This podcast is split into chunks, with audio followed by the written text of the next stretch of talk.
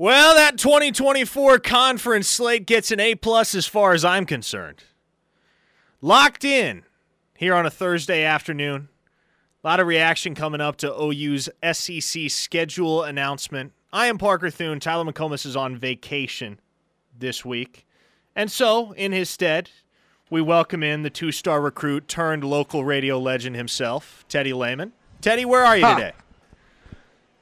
I'm hanging out at Westwood. Golf course is in amazing shape.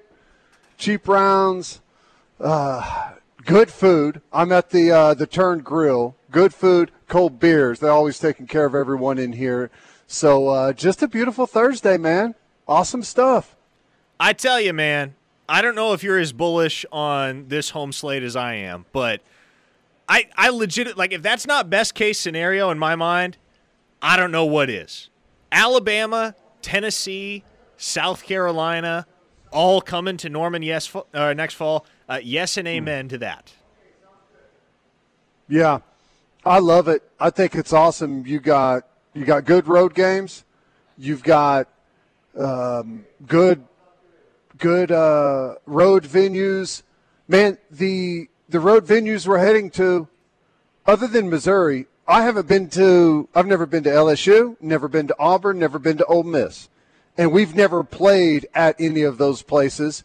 Now, some OU fans may have happened by those places, but um, like we've never gone to play there, so that's about all you can ask for, isn't it? The ability to head on the road to play some historical programs, uh, big stadiums, and places you've never been.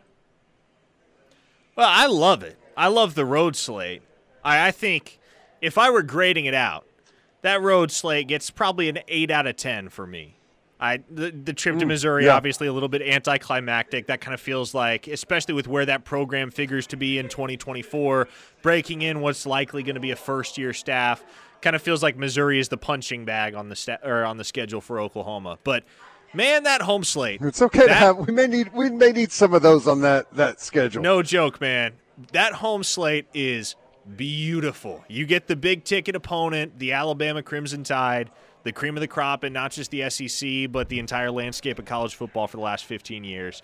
Josh Heupel comes home, OU Tennessee. Get another installment of that series that was most recently played in 2015 when, of course, Baker Mayfield, in his second start as a Sooner, engineered that dramatic fourth quarter comeback. OU prevailed on the road in Rocky Top in double OT. And OU and Tennessee were supposed to play again. Many will forget they were supposed to play in the fall of 2020 on the non-conference slate. That, mm-hmm. as well as the Army game, were wiped off the schedule due to the COVID 19 pandemic. So, Josh Heupel is now Tennessee's head coach. Obviously, he's got that program in a very strong place going into his third season with the Volunteers. That provides plenty of intrigue. And OU and South Carolina have never met on the gridiron in the long and decorated history of both of those programs, Teddy. They've never met, not once. And now you get a former Oklahoma assistant in Shane Beamer at the helm in Columbia, and they're on Oklahoma's home schedule in 24. Yeah. You know, the interesting thing about like there's storylines everywhere. You're right. Heupel coming back. That's going to be fantastic. Um, obviously Alabama, we don't even need to really discuss that. We know what that's going to be all about. South Carolina, uh, Beamer coming back. I mean, it's it's awesome. Here's like the one thing that whenever I look at the schedule that makes me feel because, and I understand some people are looking at it and being like. What the hell are we doing? Why did we go to the SEC? this is going to be a disaster right? And I I understand what they're saying. Right? It's it's kind of not a good time to unveil that schedule whenever you're coming off a six and seven season. So I understand that to a certain degree. But here's the thing, man. South Carolina going to be breaking in a new quarterback. Right? Tennessee probably going to be breaking in a new quarterback, right? Uh, Iamaleava probably going to do, do you think that's probably going to be his first year starting? First off, if he takes over, is Milton's just got one year, doesn't he? First, first off, I'm just astonished that you of all people who you you make a bit of intentionally mispronouncing things, and you ripped off Nico Iamaleava's name flawlessly. But yes, well, that's one of those that's so so difficult. Like I don't even I wouldn't even know where to start to to like try to mess it up. Oh, it's funny. Yeah, I, no, he's probably yeah, going to be starting for Tennessee at that point. I would imagine for South Carolina. Gosh, what what's yeah. the kid's name? I can't remember off the top of my head. LaNorris Sellers. There you go. The kid that they just signed in the class of twenty three. Yeah. Uh, real intriguing quarterback. Probably going to be the same thing with Auburn uh, LSU is going to be breaking in a new quarterback. Um, you know, so like whenever you look at it, it's it's it's murderers row of really good football programs. They're going to have really good rosters, but you know, quarterback wise, it's not like you're staring down, say, the gauntlet of what you're going to see in the USC, right? You know, sure. uh, or in the USC, in the Pac-12 this year with all the great quarterbacks that they've got.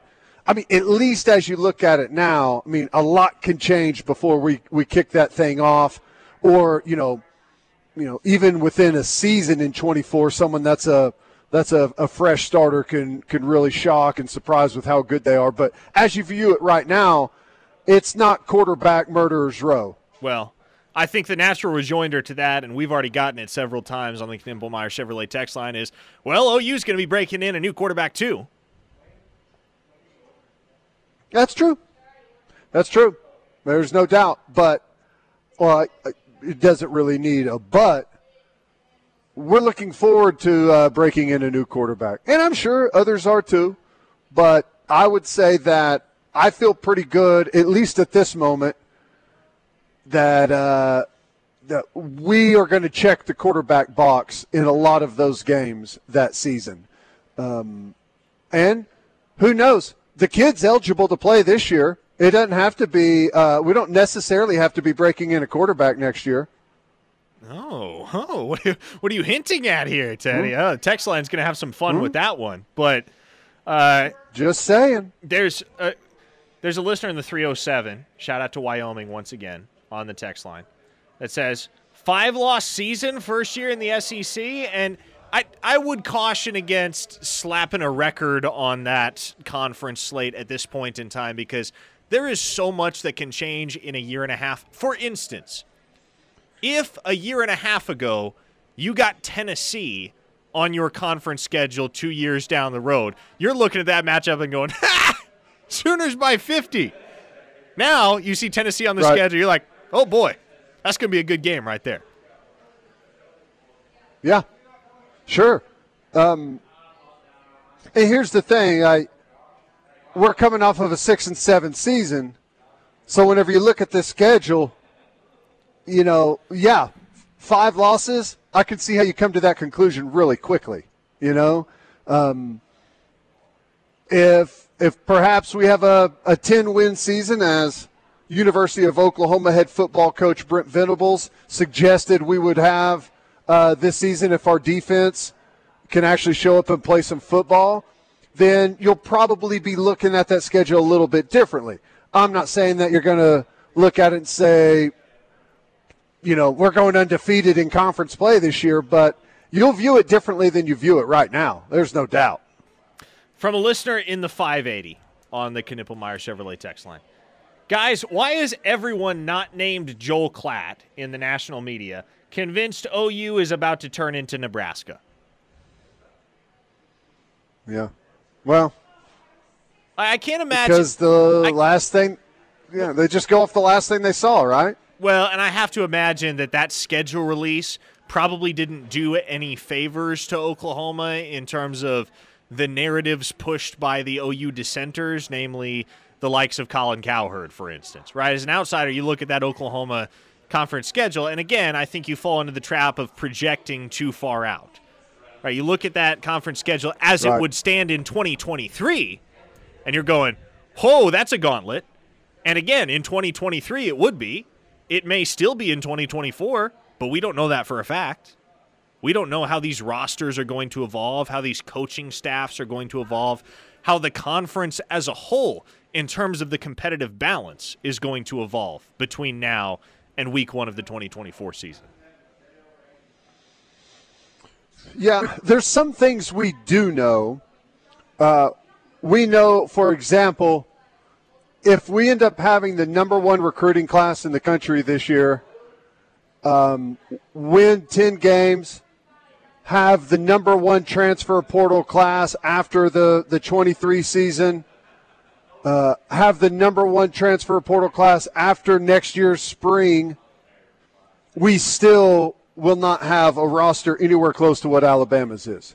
So we know that going in. Um, we're not going to have a better roster than Alabama no matter what happens. We're not going to be able to say that we've got um, a, a coaching advantage. We'll have home field advantage, but like that's the game you look at and you say, you just got to show up, play good football, and see what happens, right? But you can't look at it and say we win that one. Um, every other game, I believe, on that schedule is winnable. Will we win all of them? No, probably not. Uh, we'll evaluate that in the future. But South Carolina, winnable. Tennessee, winnable. Texas, winnable. Auburn, winnable. At LSU is like it's winnable, but it like you're teetering close to saying, yeah, chalk that one up as an L. Right? That's going to be a very, very difficult game. But right now, at least, I'm going to classify that as a winnable football game. Uh, Ole Miss and Missouri, winnable. So really, to me, Bama's the only one that you say you have to assume an L in that.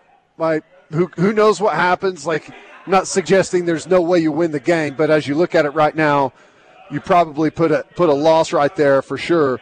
Um, and even if you want to put a loss at the LSU game, you're still talking about with the way those schedules looked for everyone. You're still looking at what could end up being a really, really competitive season for OU. I mean, Alabama's schedule for 24 brutal. Uh, Tennessee brutal. There's some there's some schedules that you look at and it's like, oh my goodness. Did you see Florida's schedule with what they have in the non-conference as well? No, I did not. 11, 11 Power Five teams. Whew. Yeah, Miami and Florida State, two of their non-conference games. Yeah. Georgia, Tennessee. It's brutal, man. You want to talk about a season that's going to make or break the Billy Napier era at Florida. That would be it. Let's hit an opening timeout here on Locked In. When we come back, back to the Knippelmeyer Chevrolet text line, we will go. Also, big, big body headed to Norman via the JUCO cycle last night. Mm. Thoughts on the addition of Danny Saili coming up next. Keep it here on the ref, the home of Sooner fans.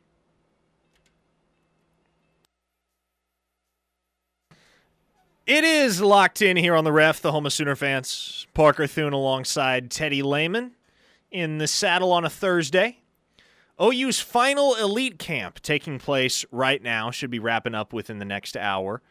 Been quite an impressive camp cycle this year for OU. A lot more offers, it feels like at least, have gone out at camp this year than we saw last year. Offers going out in the 2025 Hey, can I class. ask a quick question on the yeah, yeah. elite camps. So they have they have several different elite camps, and uh, it seems to me that those are one day camps. Yes. where athletes come in, and is it like is there are they highlighting a different position group? every day, or is it just different players coming in every day? Yeah, so they have all the coaches working with all the position groups at every one of these camps. It's Okay. just a new cast of characters every single day. Unless you're Kevin Sperry, uh, he's shown up to all five of the Sooners elite camps and participated. So you want to talk about locked in? You want to talk about locked in? Kevin Sperry is locked That in. dude looks incredible to me. Which I Tyler had mentioned to me, you were very high on Sperry, and I mentioned it's somewhat out of character for you because you're typically pretty apprehensive when it comes to even freshmen, really anybody that hasn't touched the field at the collegiate level. So let me ask you, what what is it about Sperry? And I have a feeling I know the answer, but what is it about Sperry based on what you've seen of him that impresses you so much? uh, effortless release, comfort in like comfort in in the pocket. I I guess you would call that poise. Like I'm and I'm not talking about. Uh, it's just like his throwing motion is smooth. his athleticism is like it, it. Everything he does looks absolutely effortless. Um, and you know, whenever I'm talking about how good he looks like, I don't know that that necessarily means anything whenever he comes to school. But as I see it right now, he's so far ahead of the game in, for for recruits of his age. It's it's ridiculous. Yeah, I, I think he's going to be. He projects to be an incredible Division One quarterback. Yeah, I mean, look, I've I've said it many a time on these airwaves he's more advanced and more developed at his age than Jackson Arnold was at that age. And that's not to say he ends up oh, being hey, close. Yeah, no, and that's not to say he ends up being a better player at the collegiate level or even as good as Jackson Arnold. It's way too far out to gauge that with any degree of reliability. But for yes, for being a sophomore in high school, that's exactly what I think impresses so many folks about Kevin Sperry is that – he's got the makeup of a college quarterback already. And you're exactly right when you say everything he does looks effortless. Man, it's like he was born to play the quarterback position, and he does it very well. Not to mention, he is all the way locked in with Oklahoma and that coaching staff. Uh, Perfect. To the Knippelmeyer Chevrolet text line here. Uh, well, actually, first, before we get back to the text line, Let's talk about Danny Saili because it was announced late last night that the junior college defensive lineman, originally from Topeka, Kansas, would be joining the fold for OU. Six foot two, 389 pounds. No, that is not a typo. No, that is not hyperbole. He is officially listed on the roster for Hutchinson Community College at 389 pounds. Teddy, that is a large human being by anyone's standards.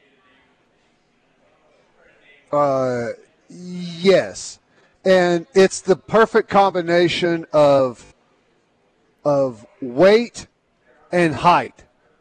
Uh, that dude, he's he's not going anywhere.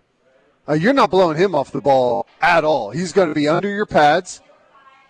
From just a handful of clips that I've seen of him, He's strong as hell. Got really good quickness for being dang near 400 pounds. I, I'm thrilled with what I saw.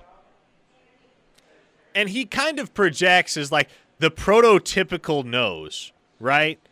Like when you're playing ball in the oh, SEC yeah. and you want to go to the three man front, say he cuts 30 pounds before he gets to Oklahoma. Still, to have a 360 pound body that you can put over center – that's a luxury that OU has not been afforded ever in the history of this program.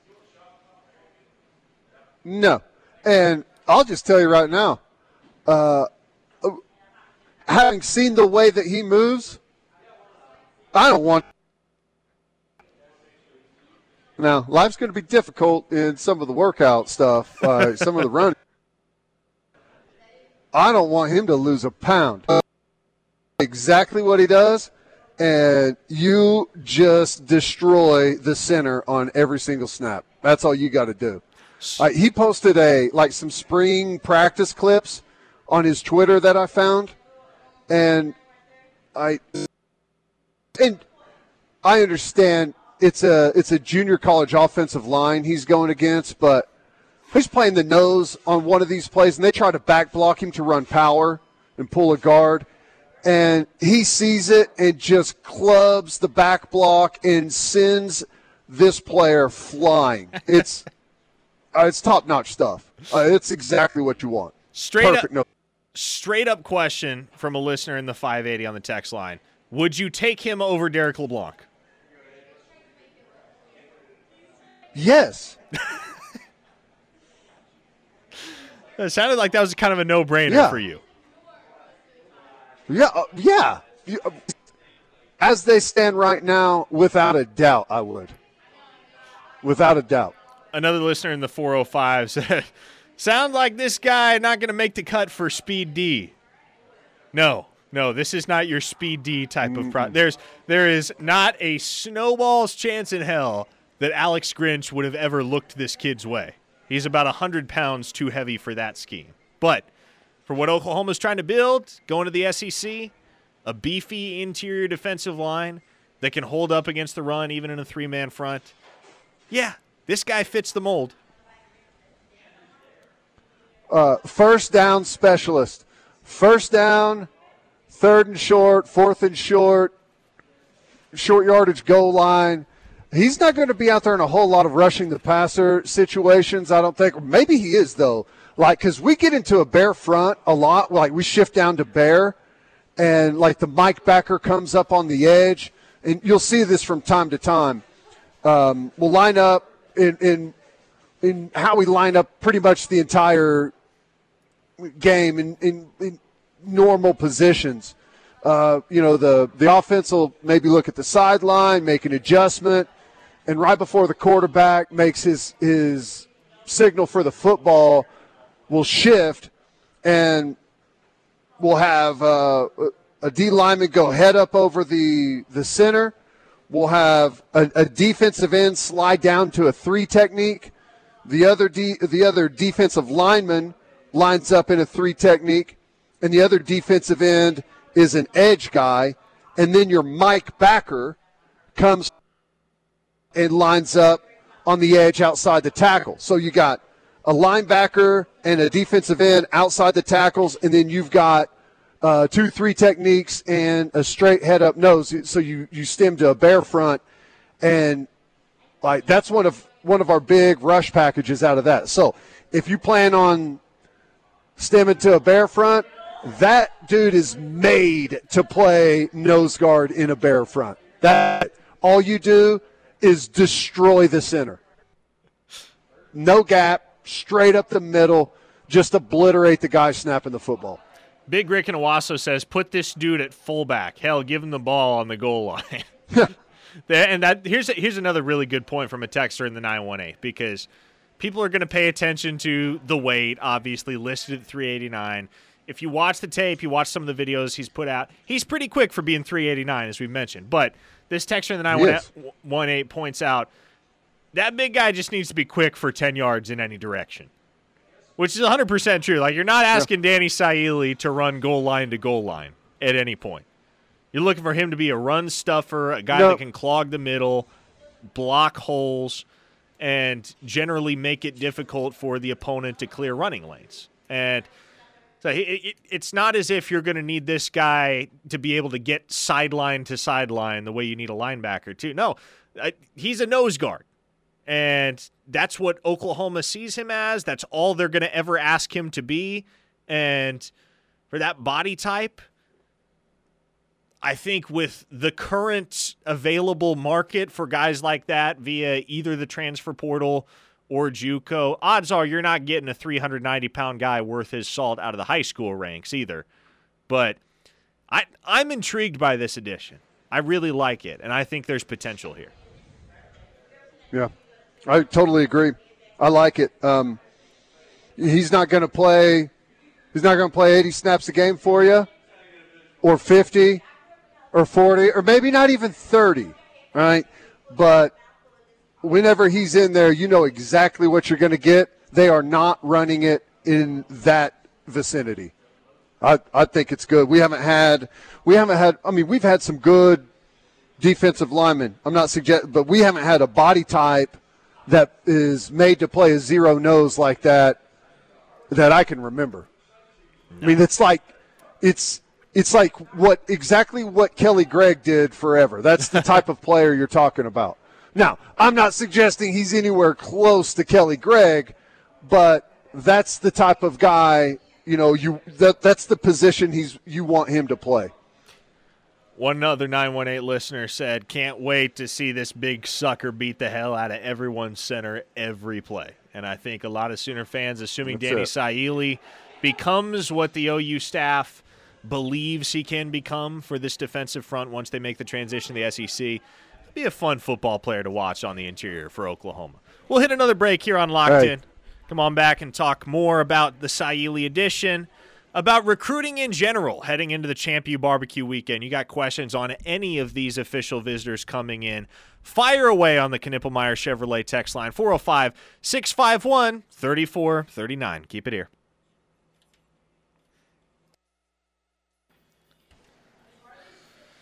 Locked in, rolls on here on a Thursday. Parker Thune, Teddy Lehman with you on the Home of Sooner fans, the Ref Radio Network. It is the eve of the Champ U Barbecue, the Sooners' biggest recruiting weekend of the year. Brent Venables, I guess he disclosed the actual number, the total number of visitors coming in this weekend last night out at Rudy's. 28 visitors this weekend at the Champ U Barbecue. That, of course, is highlighted by five star defensive lineman David Stone, who actually won't be the only five star defensive lineman coming in this weekend. The Sooners will also be hosting Dominic McKinley from the state of Louisiana, another five star interior guy. Five star athlete Terry Bussey out of Timpson, Texas. He'll be in town. Uh, obviously, some guys very familiar with Oklahoma, relatively local in Caden Durham, who's technically from Duncanville, Texas these days, but grew up in Moore, just a ways up the road. Michael Patterson McDonald, who's best friends with David Stone, four star safety up at Westmoore. So, all in all, very, very expansive list, and a lot of guys on this list here heading to Oklahoma for the Champ U barbecue tomorrow. And in fact, are already rolling in on their visits today. Uh, a lot of guys that have the potential to be part of Oklahoma's 2024 class, and a couple in particular that I would like to get your thoughts on, Teddy Lehman, because obviously, anytime mm-hmm. there is analysis to be had at the linebacker position, I want to hear from you. James Nesta, four star prospect out of North Carolina. Have you gotten the chance to watch the film at all on him? haven't. Uh, I think this is the kid's kind of a, a, tall, lean body frame, right? Yes, exactly. Good is, baseball is that, player as well. Very good baseball player. Right. Yeah, yeah, yeah, yeah. Um, looks like he's a, a tall, athletic kids, got really good length, all all around athleticism. Um, I haven't seen any highlights from him or video from him, but I think he he my guess is he probably fits the mold, probably looks a lot like, on film, looks a lot like the Easton Baker kid um, with the way that he runs around. Um, you know, Venables typically likes guys that run well, um, that change direction well, that uh, are aggressive and drive through contact whenever they're tackling, uh, kind of rangy type uh, bodies that can that have a big frame. You feel like can like the weight thing right now is not not a usually a uh, an issue unless they don't have the frame for it and. I think he's got the frame for it. What's he listed at height wise? Did you just say he is six he's six four, three kid six four? Yeah, six yeah. four, about two oh five. So that's like that's that big frame. Um, that's that's kind of what you're looking for, exactly. Um, you know, he, has got what um, a year and change before you would even be thinking about asking him to play uh, in a game for you, and it's more likely two years and change before you're asking him to play in a game for you. So you feel like over that that time frame, be able to put on good weight. He's got the frame for it. Runs well. Smart kid. Multi-sport athlete. I, I, for me, I. I mean, obviously, I'm just saying this kind of as a guideline, but I prefer multi-sport athletes over yeah. kids that have specialized at one position for a long time. I, I feel like if, if you're looking at a kid that is specialized, has been highly coached and highly trained at one specific position, you're kind of you're looking at you got a glimpse of what the peak is. I'm, I'm not interested in a kid that's peaked in high school. Yeah. Uh, listener in the 580 asked, is Nesta in the mold of a Danny Stutsman? I'll, I'll hear that comparison, and I think there's actually a lot of similarities mm-hmm. there. You look at Stutsman's background uh, down at, uh, what was it, Foundation Academy in Windermere, Florida. He was doing a lot on the football field for that program. wasn't just a straight up linebacker. And you watch Nesta's film, he's not just doing one thing either. I thought it was really interesting. Couple things to me stand out about this kid. One being that obviously he's very familiar with Brent Venables, being a Carolina kid, because he's not far away from Clemson. Right. Uh, and also, he mentioned to me in a conversation we had about a month ago, shortly after he received the offer from the OU staff, that his defense, or his high school, I guess, actually runs the exact same defensive scheme, or runs a defensive scheme that's modeled after what Venables implemented at Clemson and has since implemented at OU. So he sees a very natural scheme fit for him at Oklahoma, and obviously he's exceedingly familiar with Brent Venables' track record of developing linebackers. So this is one that I'm particularly intrigued by heading into the Champ U Barbecue official visit weekend because he's already cut things down to three schools. It's Miami, North Carolina, and it's Oklahoma. And moreover, he's already taken his officials to Miami and to North Carolina. So a decision is not far off here. He's going to have all the data he needs to be able to make a decision after this trip is complete. If everything goes well and he feels comfortable at Oklahoma, this will be his first trip to the Sooner State. If everything feels good this weekend for James Nesta in terms of the comfort factor, then I can see this guy being one that pops pretty quickly in the aftermath of the barbecue weekend. The thing you have to keep in mind, though, if you're a Sooner fan looking forward to Brent Venables potentially landing a blue chip linebacker commit in Nesta, is that baseball is a very sizable piece of the puzzle for this kid because he's arguably got a higher ceiling on the diamond than he does on the gridiron. He can already crank it up to 95 miles an hour with his fastball.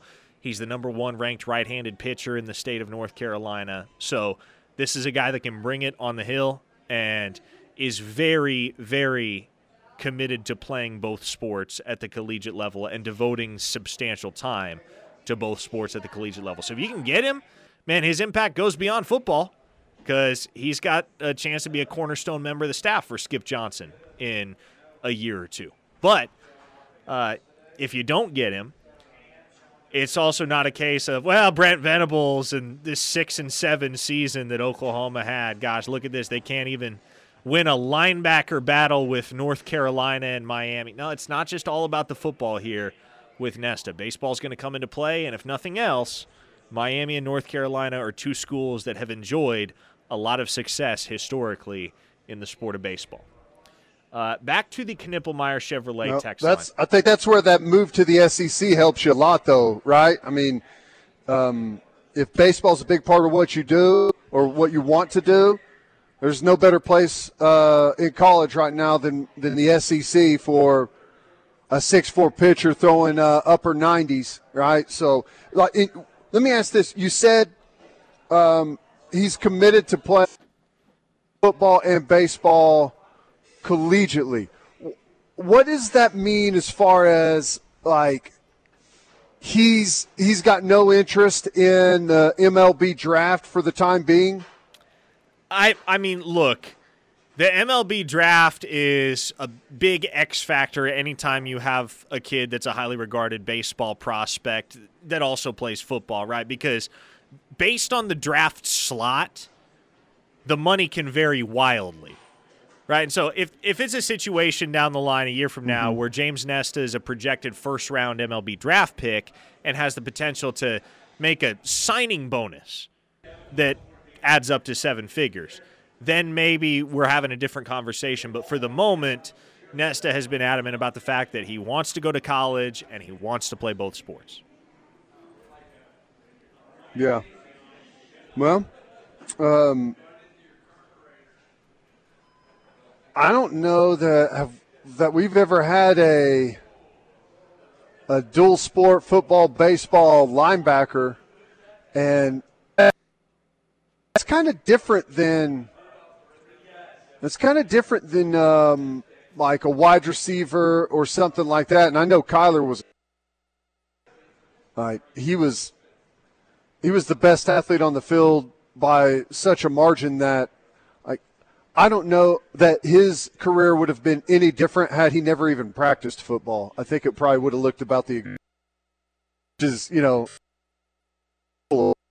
um, I don't know how that looks at linebacker. You know, typically, I, it, it there's a lot of development, a lot of, because it's not just a natural. You go out there and you throw it to the open guy. If no one's there and you're under pressure, you take off running and you run around the corner on every like. There's a lot that goes into it. I'm just, I'm not saying it can't be done. I'm just about that dynamic and how it works out.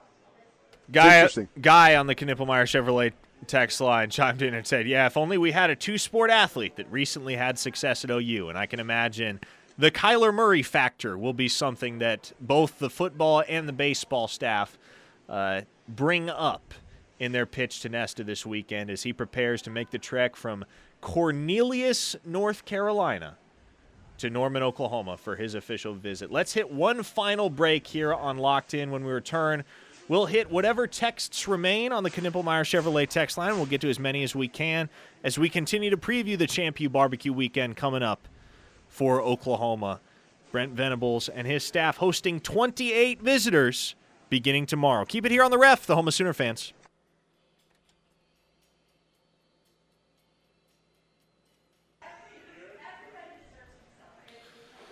Locked in here on the ref. Final segment before the rush comes your way at the top of the hour. Travis Davidson will hop in and carry it for the next three hours alongside Teddy Lehman, who's out there right now at Westwood Golf Course. Teddy, uh, how about this? We'll get to a few texts if we got time before the end of the hour, but right now, let's have another Teddy tale because you mentioned it off air, but Steely was circling back around to the Arkansas anecdote that you shared on the air yesterday. And uh, is there any more color that you can add to that whole experience? Yes. It, it's just, it's a funny story because whenever Steely started talking about Arkansas, he was talking about, talked about that 1978 Orange Bowl. That was a disaster. OU was a big favorite. Lou Holtz took Arkansas down to Miami and beat Oklahoma after suspending a bunch of players. Here's the funny thing that ties everything I talked about yesterday together. The quarterback for that Arkansas team was Oklahoma State that said none of these kids here will ever play Division One football. no kidding. You, you remember me telling you that part? Yeah. So I'm sure some people on the text line will tie all of that together at some point. But the quarterback in the 78 Orange Bowl was the coach at Oklahoma State that suggested that, well, none of these kids are ever play D1. We just kind of put these things together to get a look at everyone, have some people up here on campus. wow. Uh, OU, whenever I was at OU. Great guy, by the way was just a funny introduction to uh, to junior day at Oklahoma State. From a listener in the 580, we spent a good deal of time last segment talking about James Nesta, the four-star linebacker prospect that's coming to Oklahoma for an official visit beginning tomorrow. Uh, this listener in the 580 says, I would think the bulk required to play linebacker at the D1 level would make it very difficult to maintain a 95 mile an hour fastball. Seems like there'd be two completely different workout programs for both football and baseball. You've been through those workout programs as a linebacker, Teddy. Thoughts? Yeah, I mean, yes, that's true.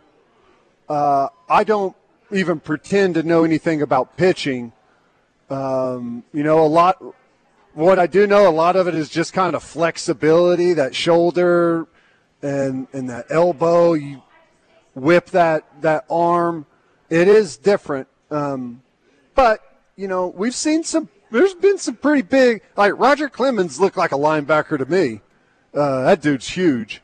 So I don't know. Um, uh, just like right off the top, yeah. I mean, typically your workout for not typically. Yes, the workout for pitching is totally different for being a linebacker, but I don't know necessarily that they have to eliminate one another. All right, let's hit one final text here before we close things out. Teddy, it's a question for you. You got about 90 seconds to answer it. This is uh, courtesy of Glenn in Nashville. What is one position group on the team that you think is SEC ready right now? And conversely, what do you think is one position group on the team that needs some work before Oklahoma moves to the SEC? Um, I think, I think uh, safety is SEC ready Yeah. right now.